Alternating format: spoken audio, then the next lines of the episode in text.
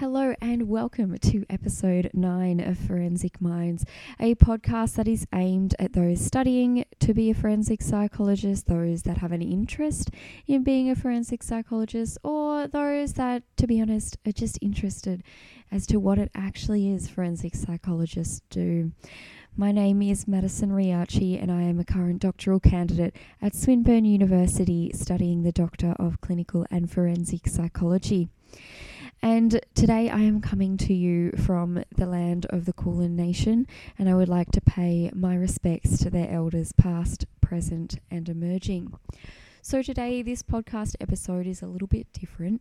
It's mainly focused at those that are interested in the postgraduate programs available to study forensic psychology.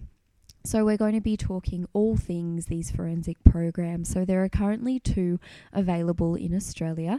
The first being the University of New South Wales, so UNSW for short. They offer a forensic master's program.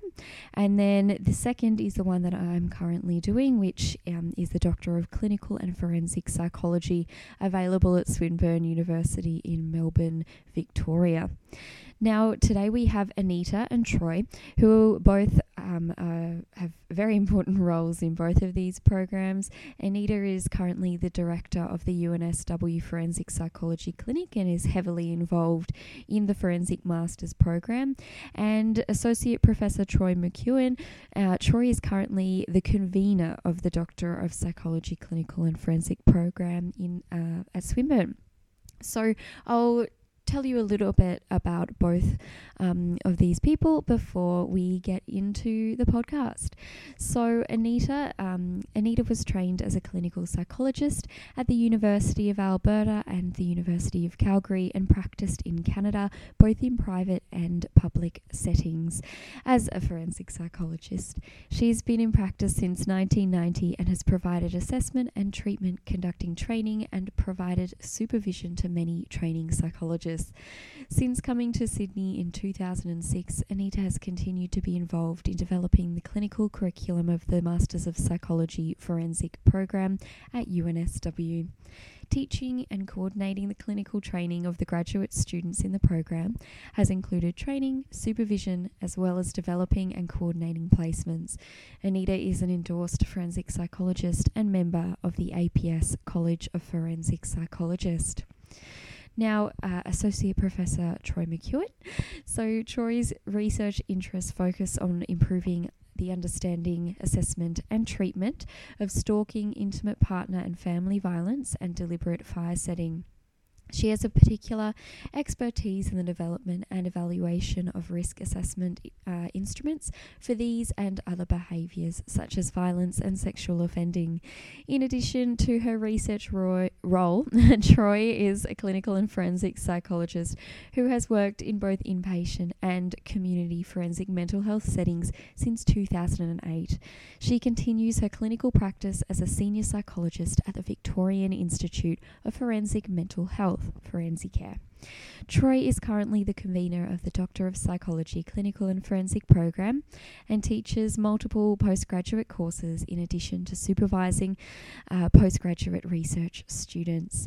She is currently the president of the Australian and New Zealand Association of Psychiatry, Psychology and Law. So now I would like to welcome Anita and Troy. All right. Well, thank you so much for joining me, Troy and Anita. It's a real pleasure to have both of you here. And as I've already kind of mentioned, this episode is focusing on students in their undergraduate degrees and who might have an interest in pursuing a postgraduate qualification in forensic psychology. So I guess to start off with, I know that I've kind of already read your bios out, but if you could individually tell us a bit about what role you hold within your respective postgraduate programs. Okay, I'll start. I'm Anita, and basically my role is that I teach the professional and ethical classes. There's 6 that run across the 2 years. UNSW is on a 3-term year. And so we have 3 10-week terms. So we have these classes that run right throughout that are attached to the placements. I'm also the director of the clinic, and our clinic runs off campus, and I provide supervision and training as part of that. Great. And I'm Troy, so very helpfully we have different accents, which makes it very obvious who's who. So my role, my title is I'm the convener of the Doctor of Clinical and Forensic Psychology at Swinburne University. What that means in practice is I am kind of the main point of contact for most of the doctoral students, all the DSARC students. I do all the admission interviews with some colleagues. I convene the placement units. I also act as a research supervisor for some students doing the course, and I also teach into one of the coursework units. I convene one of the coursework units on child and family forensic psychology. So it's kind of lots of different things, but that's the summary. Great. Awesome. Thank you. And yes, very helpful that your voices are so distinctive from one another. I guess for the people who are listening who might be in their undergraduate degrees, do you mind just outlining, I guess, what's the difference between an undergraduate in psychology versus a postgraduate degree in psychology? Well, I suppose a postgraduate degree in psychology is, at least the degrees that we're talking about today, are much more practice oriented. So undergraduate psychology, as everyone probably listening is aware, is more theoretical. It's a science. It's the idea is a science degree. So you're learning about how human psychology works, and you're looking at scientific studies and looking at the evidence base. As you progress through into postgraduate psychology in the DPsych and the UNSW Masters, you're really learning how to be a psychologist, which is obviously one of the things you can do with an undergraduate degree in psychology. So you're learning the skills that are involved in working directly with clients, in understanding mental health and mental illness, in providing treatment, in undertaking assessment. So all the things you do when you actually work on the ground as a psychologist, which both Anita and I are, as well as doing our academic roles. Yeah, absolutely. And I think that I would add, for me, the biggest difference between undergraduate and postgraduate training is the expectations around students taking responsibility for their learning. And as well, I think one of the other big changes is that, you know, as a student, you kind of just need to know what the university wants you to do. But as a psychologist, a training psychologist, is that you are registered as a provisional psychologist when you're doing your training. And so you are beholden to the profession at that point to act professionally and ethically. You are under the auspices of APRA. And so your behavior is seen in a much, much different light than as a student. That amount of responsibility, it just increases hugely, because you're actually dealing with real human beings, often, especially in forensic psychology, quite vulnerable human beings. And in terms of feedback from students about that big jump from your undergraduate into your postgraduate, what's the feedback, I guess, when they initially start going into their placement units and they get that experience of being a provisional psychologist and working as a provisional psychologist with, as you mentioned, Anita, usually a vulnerable client group? What's the feedback from some of the students? I think that the big shock is that, as well as that, they're moving from being in a competitive position. They're trying to get into the program. All of a sudden they're in the program, and we say, okay, now work collegially.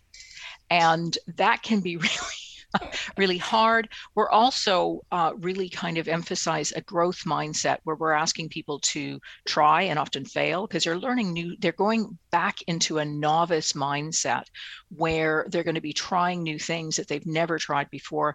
Ask them to write a paper. Awesome, easy. They can do it with their eyes closed, but all of a sudden we're asking them to put together a session plan, or we're asking them to run an assessment or run group. And it's just such new stuff. Mm-hmm.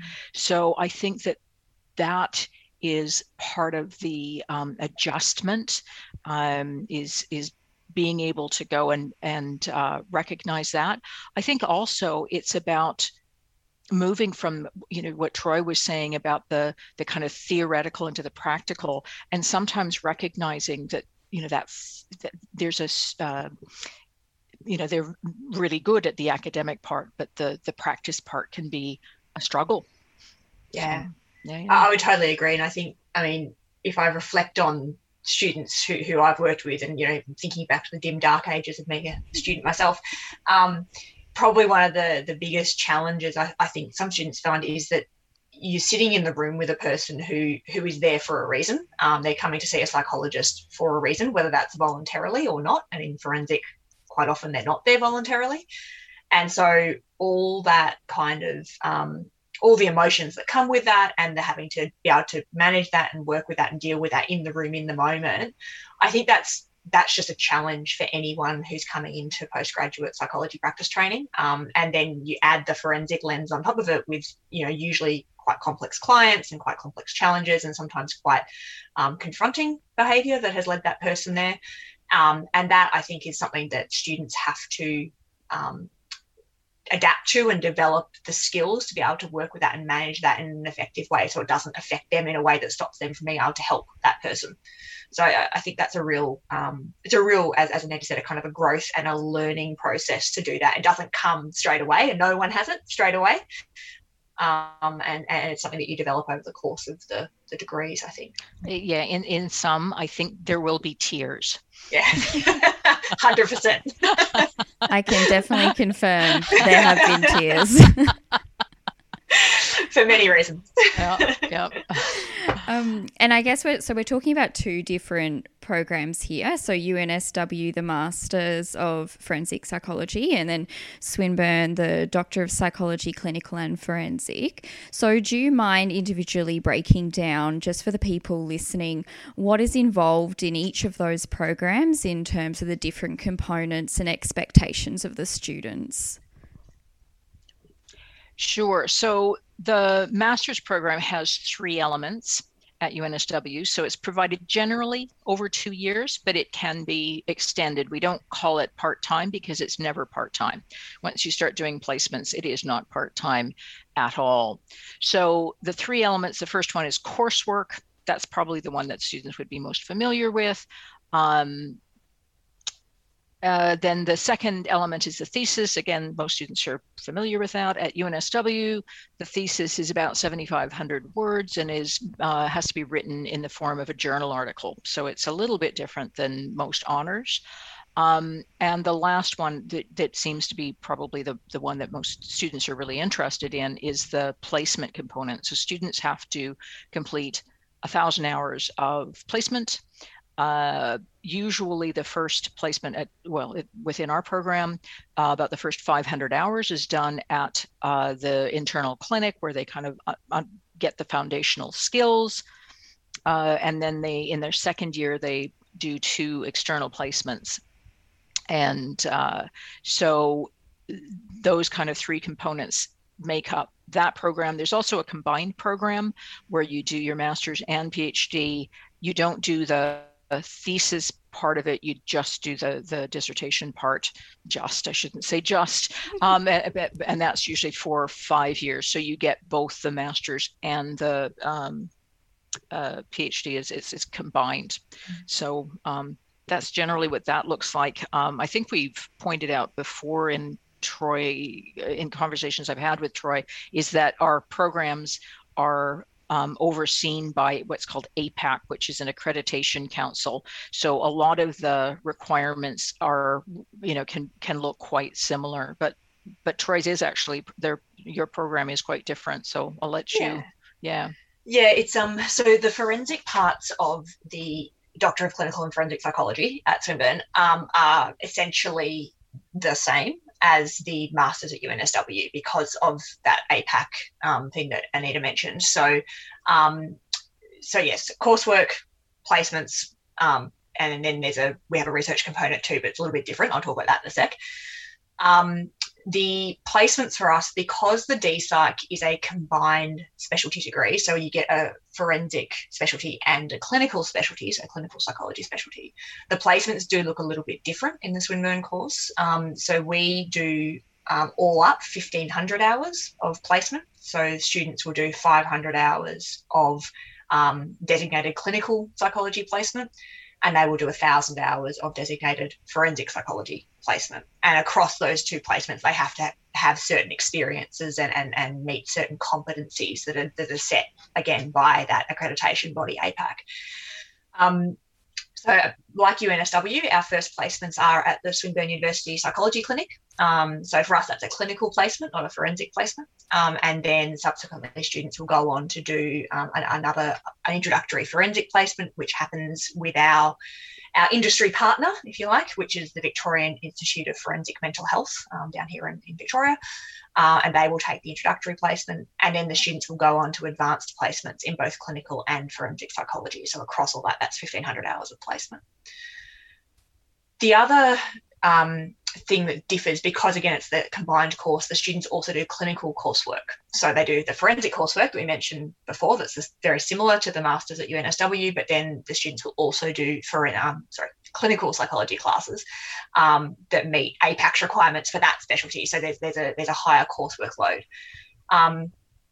And the other thing that's different about the DPsych is that it is actually a research degree. So it's more like, Anita mentioned the combined master's PhD, it's more similar to that. So you actually do a PhD-sized research project as part of your course. So that's, anywhere usually, word count doesn't really matter, but to give some sense of the idea, it's usually somewhere between 60 and 80,000 words, somewhere in that realm. Sometimes they're a bit shorter, depending on the sort of context, sometimes they're at the longer end of that.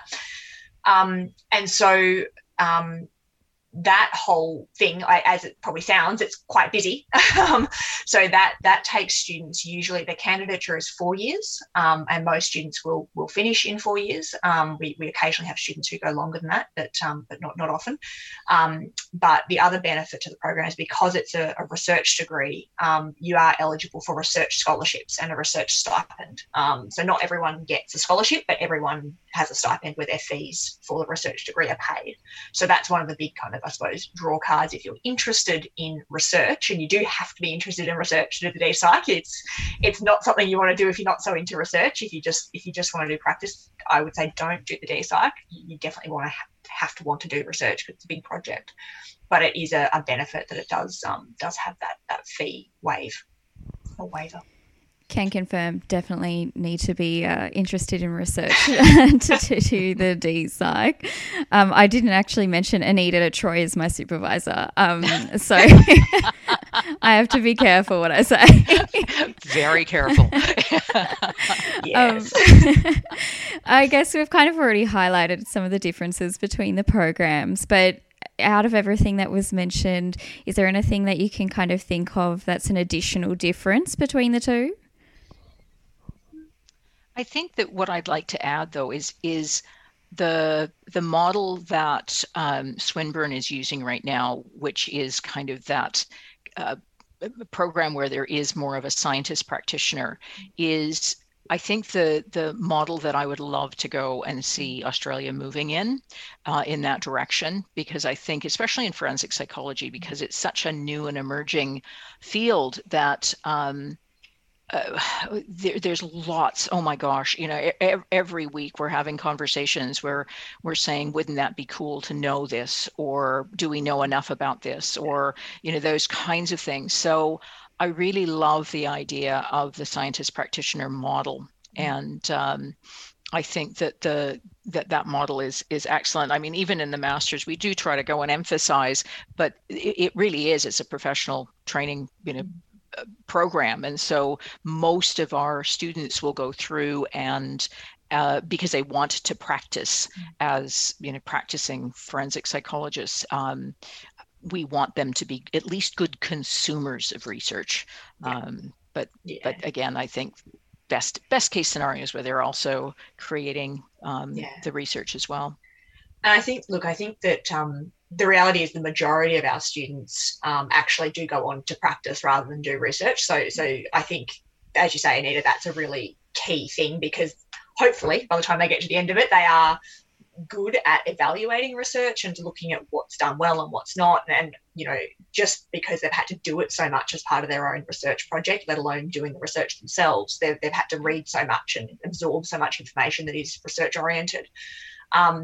And I think, you know, one of the strengths that the centre, the research centre at Swinburne that runs the DPSych, the Centre for Forensic Behavioural Science, the reality is that the DPSych is really the engine room of our research agenda as well. So it really, we have at any one time somewhere around 35 to 40 Doctor of Psychology students, and you know, being supervised, you know, across kind of 15 different staff, maybe, you know, with more, and then sometimes there's external people who are supervising, and really the research and the publications and the work that those students do really does form a significant proportion of the knowledge that we're able to build as a research centre. So it has this kind of dual benefit, which is that, as Anita says, you know, when a lot of our staff are practitioners, they're clinicians, and so when we have something in our practice and we're like, oh, that's really interesting and that's something we really would like to know more about, or we think there's not enough there, we can actually go, oh, let's find a student who thinks that's interesting too, and let's go and do research there. And so we can kind of, and so an example of that recently, you know, last year with COVID, every forensic psychologist suddenly did more telehealth or teleservices practice. So you were doing assessments for the court, you were doing treatment, you were doing all sorts of things via telehealth. And one of our professors, Michael DeMatteo, had already kind of had a bit of an interest in that area. But then all of a sudden this was this enormous change. And so he very quickly was able to have someone, you know, pivot, I hate that word, but pivot to do a survey of practitioners to look at how their use of teleservices had changed in that time. And then that's also being incorporated back into another student's doctoral thesis. So there's this kind of, you can very quickly kind of do that kind of thing, which is, I've got to say, you know, it's a lovely privilege to have it, and it is a privilege to have it, that we have that bit, that we're able to have that wider view. I just read the article. It's great. And I just, and again, what I really like is the idea of not either or, but both. Yeah. So, yeah. Absolutely. And in terms of, Anita, you mentioned earlier, when we're in our undergraduates and then going into our honours, it's very competitive in terms of then getting into your postgrad training. Is there anything that you can recommend to people who are interested in getting into postgraduate psychology, particularly in the courses that we're talking about at the moment? Do you have any recommendations for people looking to pursue that option?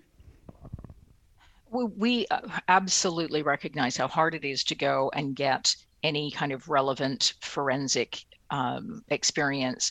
Most people who are interested gets, you know, cut off at the knees when they say, can I come and watch, or that kind of thing, because often the kind of work we do is court related. And so it means that we just, you know, the limitations of that just often preclude students from coming in and seeing what we do. But relevant interest can certainly look like volunteering with places like Lifeline or those kinds of things. So that's kind of,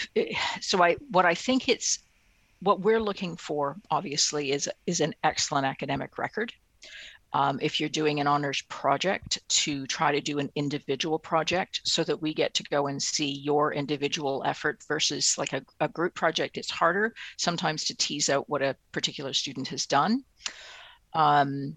We are looking again sometimes for that relevant experience, but that relevant experience needs to get parlayed into the ability to kind of have good social skills. Like, we're looking for somebody who can engage, and so part of our interview process is a role play. And what we're not looking for amazing, super shrink skills.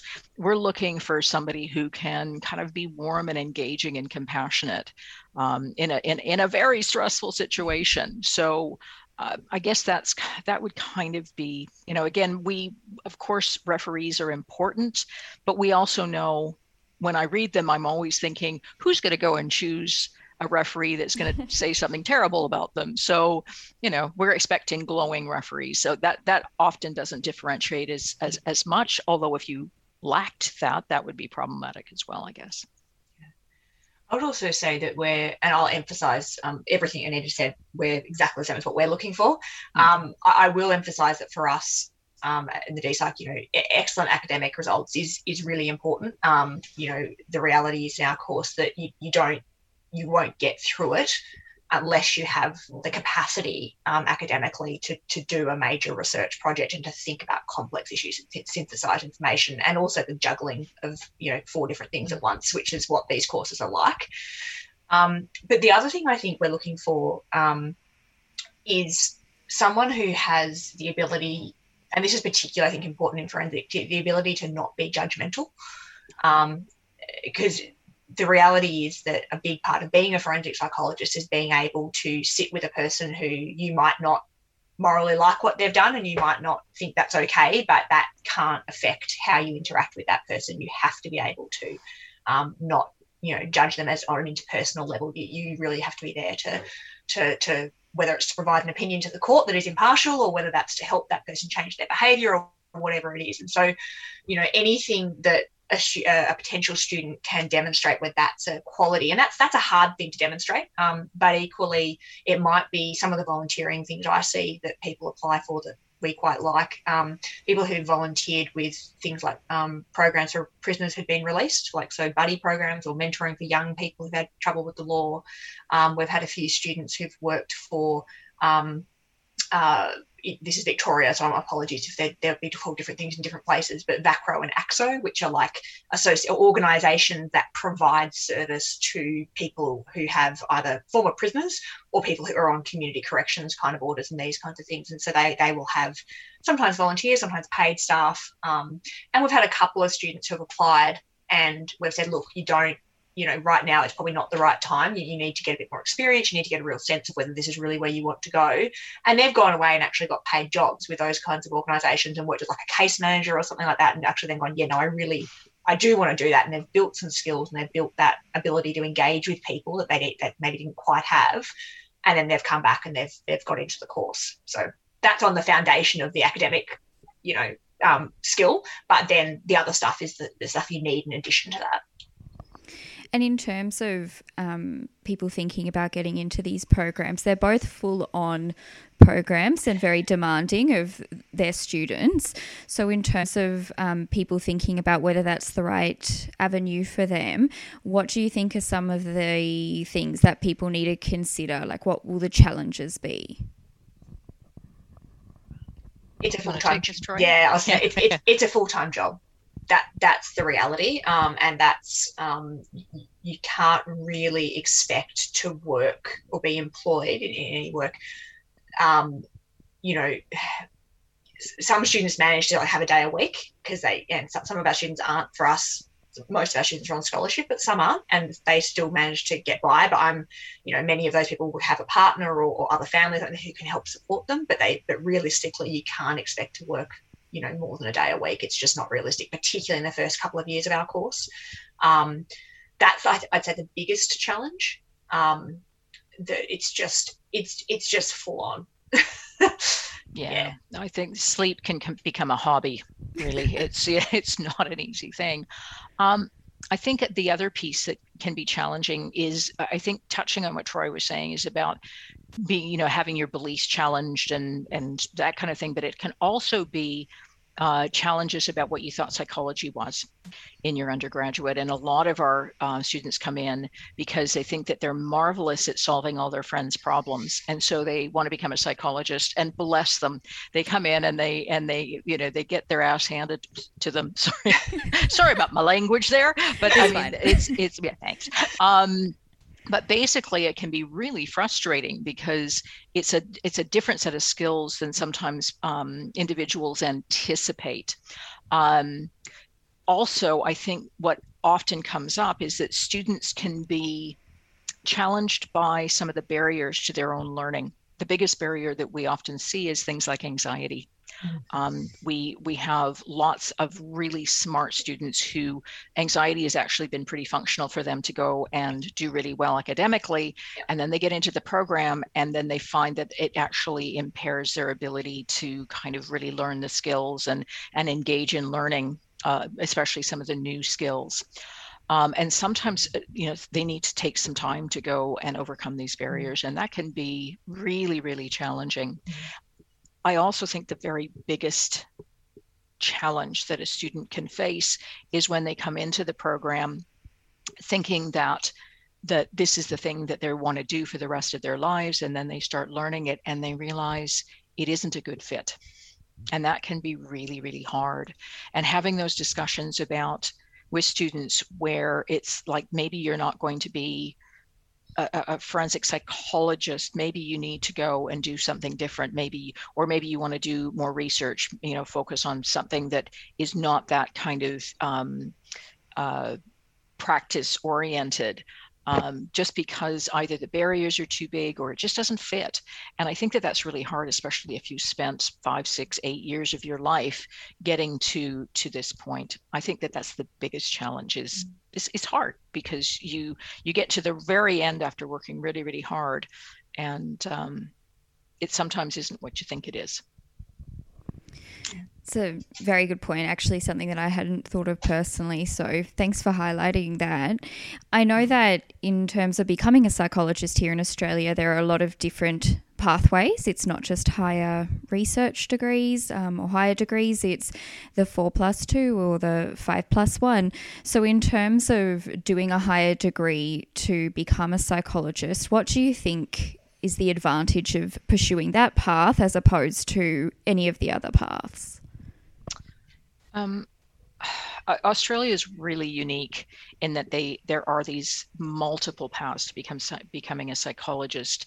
The 4+2 is being phased out, which is a program where you would finish your honors and then go off and do 2 years under supervision to become a psychologist. It's the only place that I'm aware of where the registration board is the arbiter of the, like, it acts like an education board. Is very strange. I actually thought that had already been phased out. I think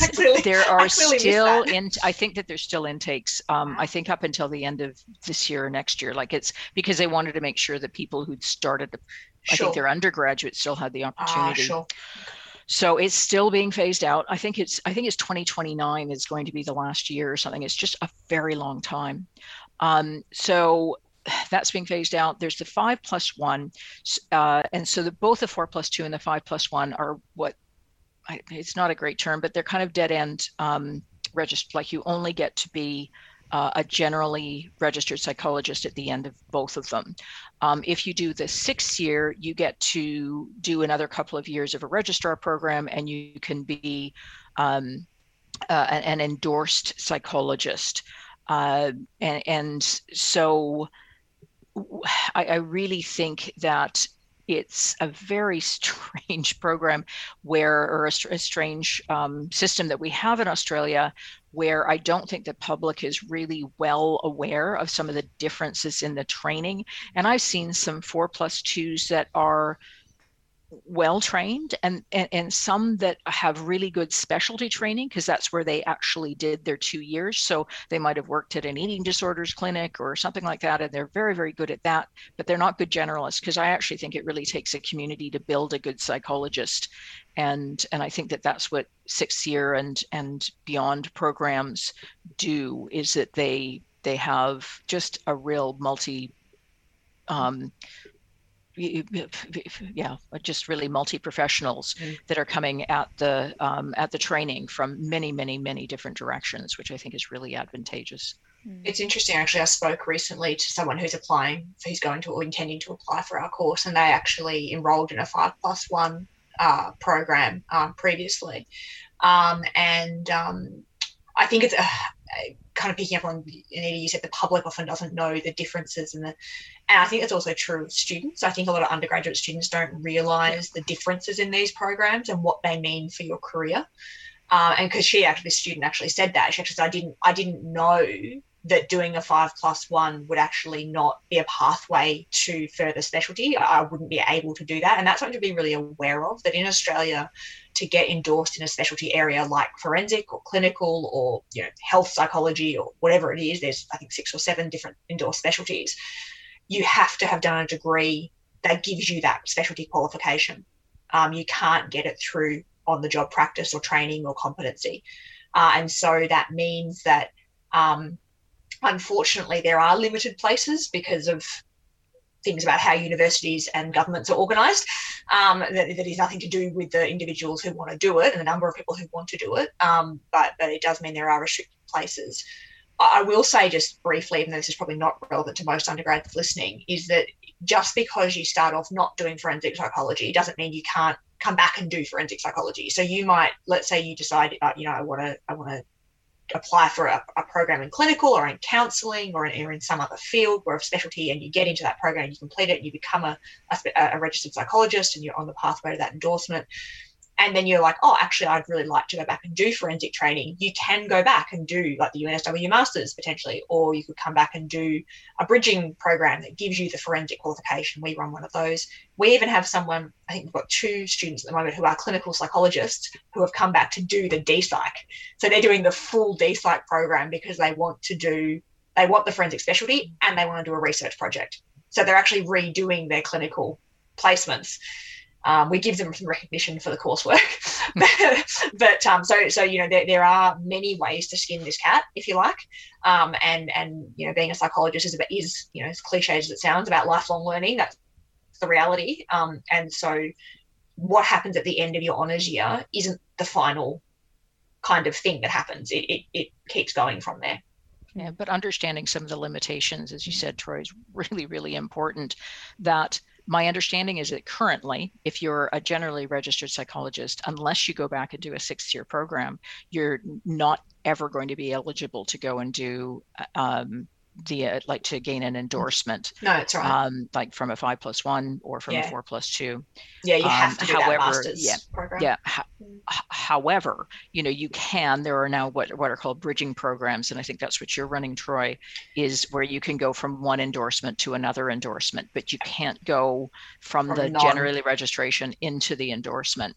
Yeah. So there really are those 2 classes that exist, and if you want to make sure that you've got, you know, as many doors remaining open as possible, you know, that's why I think that's the biggest advantage of the 6-year program, other than the great training. I mean, put it this way: in Victoria, I don't know how this is for other states and territories, but in Victoria, if you want to work in the public sector in mental health, you have to have a specialty endorsement as a clinical counselling or forensic or a neuropsychologist. You can't work in the public sector as a generally endorsed psychologist in Victoria. I think in New South Wales you still can, but I think that you can. You will probably come into an entry-level position, and any of the senior positions or specialty positions, I think, I think that's where they're moving towards. I think there's been a lot of grandfathering over the years, but I think moving forward, it's going to be, if you have an endorsement, then you can move into a specialty or a senior position. So it really does kind of limit the career opportunities if you're a generalist psychologist. So I guess we've kind of already touched on I guess the next question, which is in terms of what does career progression look like after you finish your respective program? So really, what is life like after you finish studying? I was going to say, Maddie, you should be able to answer this. This is like you're nearly there. I know. I wish I was there. My life would look so good right now, but I'll let the experts answer. So go ahead. So I think that when I was thinking about this question, there was a couple of ways that I wanted to answer it. Is that, you know, so there's, you know, if you're going to work in Australia, you're going to work either generally speaking in kind of government or private kind of work, and or not for profit, and I think that there are lots and lots of positions that are available for practicing forensic psychologists. Most of our students, before they're graduating, they're being offered positions. There are lots of positions available. And I do think that there is a fair opportunity to go and progress through systems over time, where you're doing things like managing different units or developing programs or going into policy or those kinds of things. And I think that every year I take our students off for a field trip to one of the local jails. It's a funny thing to do, but what the students kind of talk about in talking to the psychologists that are working in the jails, you know, when the jail psychologists talk about, oh, I was working in this unit and then I was over here and now I'm over here and now I'm doing this, is the kind of the breadth and the of opportunities, even within some of the different government organizations. So I think that's what it looks like in Australia. If you wanted to go, psychology is not one of those degrees that is easily transportable to other countries.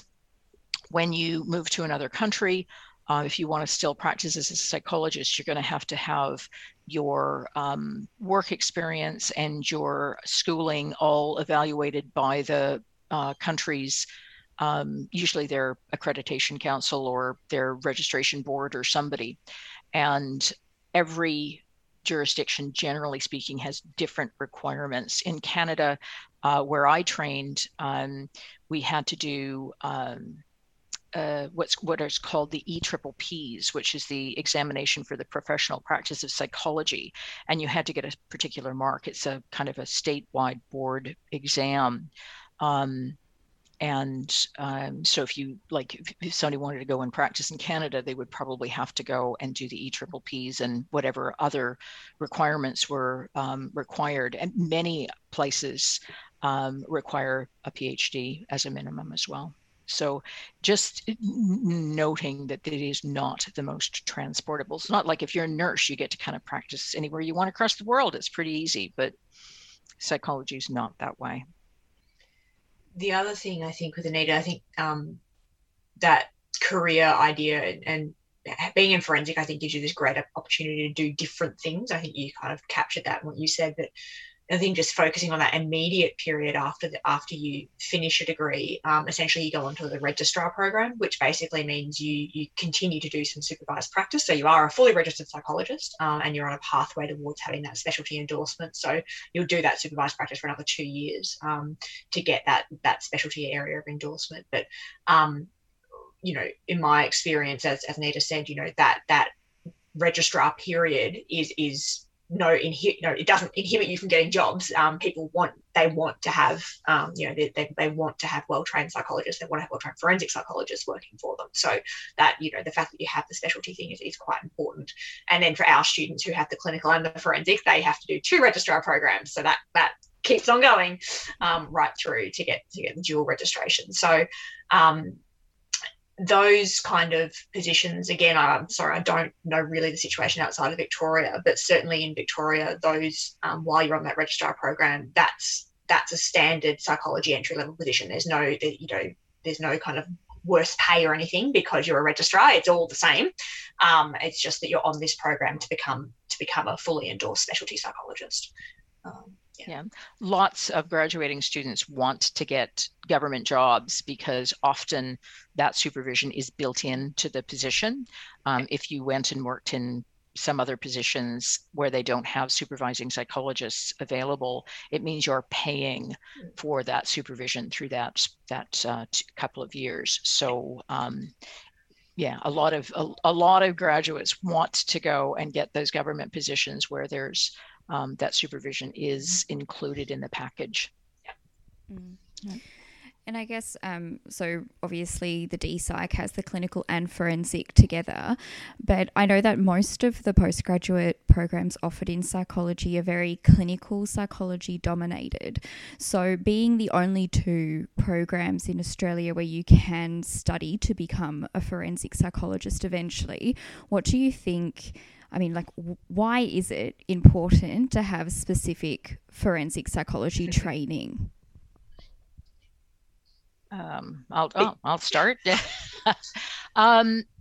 So I think the way that when I was in Canada, it looked quite different. It was kind of like clinical was kind of the basic training, and then forensic kind of sat on top of it.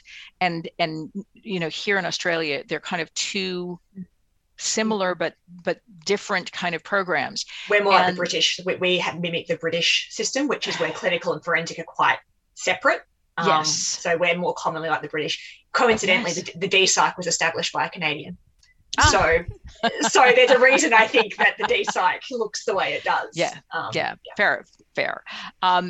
So when I, the training that we provide is, you do get the kind of the basic clinical kind of training about, what are the systems of diagnosis and how do you do an assessment and treatment and what are some of the modalities that we can use and all those kinds of things.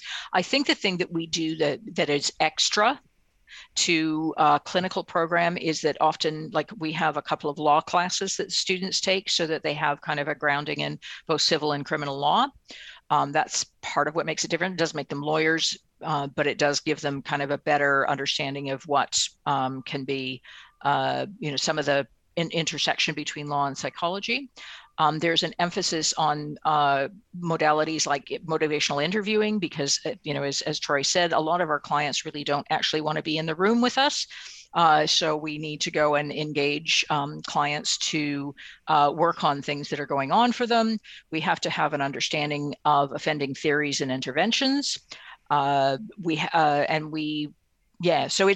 are some things that make what we do quite special. The other thing that I think makes us quite special is the ability to do a risk assessment. So using structured measure or structured professional judgment tools and actuarial tools really kind of differentiate what we do. Yeah. And I would say I think all of those things are 100% correct. For me, one of the things I think that also differentiates a forensic psychologist or that skill set, I mean, I'm both a clinical and forensic psychologist, which I imagine probably Anita you are as well, coming from Canada. I was trained clinically, but I was trained before forensic psychology existed. This is how old I am. Yeah. So yeah, fair enough. But I think if I think about the things, I would say I'm more of a forensic psychologist than I am a clinical psychologist, despite having both those skill sets. And if I think about the things that I do well and the things that I feel like I would need to go back and kind of practice more to do better. In forensic, it's thinking about behaviour and thinking about why people do what they do. And to be honest, I'm less interested in diagnosis and mental illness per se than I am in understanding how that person's thinking and feeling and kind of what's going on inside their head is contributing to them behaving in ways that are unhelpful to them and obviously potentially criminal or harmful to others. Whereas in clinical psychology, you tend to be, just I think by virtue of the kinds of roles that often clinical psychologists are in, there is more of a an emphasis on mental health and maybe not diagnosis, but certainly symptoms and these kinds of things that I think just isn't, it's just not as important in some ways, weirdly, in forensic, even though it's still important, but it's not as important. It's not the central thing that you're doing in forensic. Yeah. Agreed. Yeah, absolutely. It's kind of two very different things, and that's something that I've become more aware of as I've gone through the training. Starting off, it's very confusing, and then as you get further along, you're like, oh, okay, I think I kind of get it now. I'm doing two very different things. Yeah. I mean, I actually wouldn't supervise. Even though I'm a registered supervisor, I wouldn't supervise people purely in a clinical setting because I personally, I don't do that kind of work and I don't feel like I'm practiced enough in recent years to do that really well. If I was working in a clinic where people come in for, OCD or something or anxiety, I'd be like, oh, okay, I'm going to have to go back and really refresh my thoughts about what I'm meant to do in those cases because it's not something I do, despite the fact that technically I'm a clinical psychologist. And I guess this is something that we ask everyone that we interview. So in terms of any words of wisdom, particularly for those people, Troy, don't laugh. You have some wisdom. Any words? This is how my students treat me, see? This is I hear you. Yeah. Please edit my thesis. It's okay.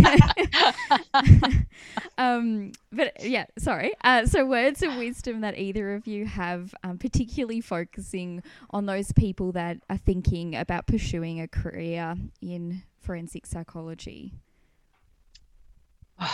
I guess what I have to say, I've been a psychologist now for 30 years. It is a fantastic, varied career. I have done all kinds of different things over the years, and I've just, you know, what I really love is that I get to go and kind of continue learning. So I get to be a lifelong learner. I really appreciate that. I think that my words of wisdom would be about preparing to be challenged about your beliefs. And the other piece, I think, is you're going to get challenged about finding a balance. I think that the only way that I have survived over 30 years is finding that I've, you know, that balance between work and play, knowing my limits, because they're going to get stretched at times. So just making sure that you have a life, like a good life outside work. I think that would be my big words of wisdom. I would endorse that, particularly right now. Especially during lockdown. Yeah, absolutely. Mm. I think I'm just going to focus mine a bit more kind of around the people who maybe listen to this podcast, which is probably going to be like undergraduate people. And I'm conscious that, you know, there's a lot of pressure and, you know, it is highly competitive to get onto these kinds of degrees. And, you know, to be honest with yourself and to really think about, you know, what do you want to do? Like, why is it that you want to do this kind of work? Like, what is the thing that you think this will satisfy or be good? You know, why will you be good at it, and why would it be a good thing for you? So both of those things. And don't forget that there are multiple ways to achieve those ends. So, you know, the reality is that not everyone who wants to get on these courses gets on these courses. That's the sad and unfortunate, and it's not a nice, you know, the best calls that I get to make is when I get to tell someone they got into the course. It's a fantastic moment. And it's really, you know, it's not nice that we have people who don't get onto these courses and they really desperately want to. That said, the kinds of things that you can achieve, you know, even if you don't get on one of these courses, it doesn't mean you can't work in the field of forensic practice. There are plenty of different roles in this field. And so don't feel like this is one option, and it's not the option for everybody. But it's a great option if you get into it and if it works for you. But as Anita said earlier, you know, some people get onto it having tried so hard and then actually go, oh, this actually isn't what I want to do, you know. So do have a real kind of, as frank as you can, think with yourself about why do I want to do this, and what is it that this kind of, you know, means to me. It doesn't have to be your vocation. Like, I'm not going to pretend you need to love it. You know, everyone loves their job. I certainly don't all the time, Maddie. But equally, you know, you do have to want to do this job. It's not a job you can do if you don't really want to do it. So yeah, have a think about that. Yeah. I think you won there, Troy. That was really good. Oh, I know, I'm such a pain, honestly.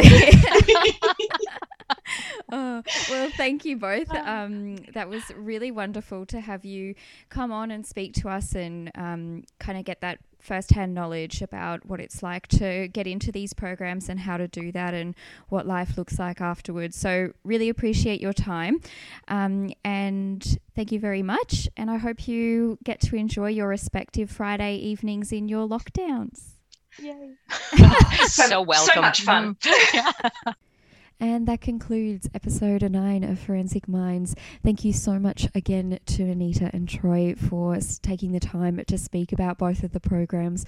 We really hope that for those that are interested in either of those programs that you found the information that you were after. If not, please go to their respective websites to find out more and get in contact with someone from either of those universities to discuss more about those programs. But for now, thank you so much, and please join us next time.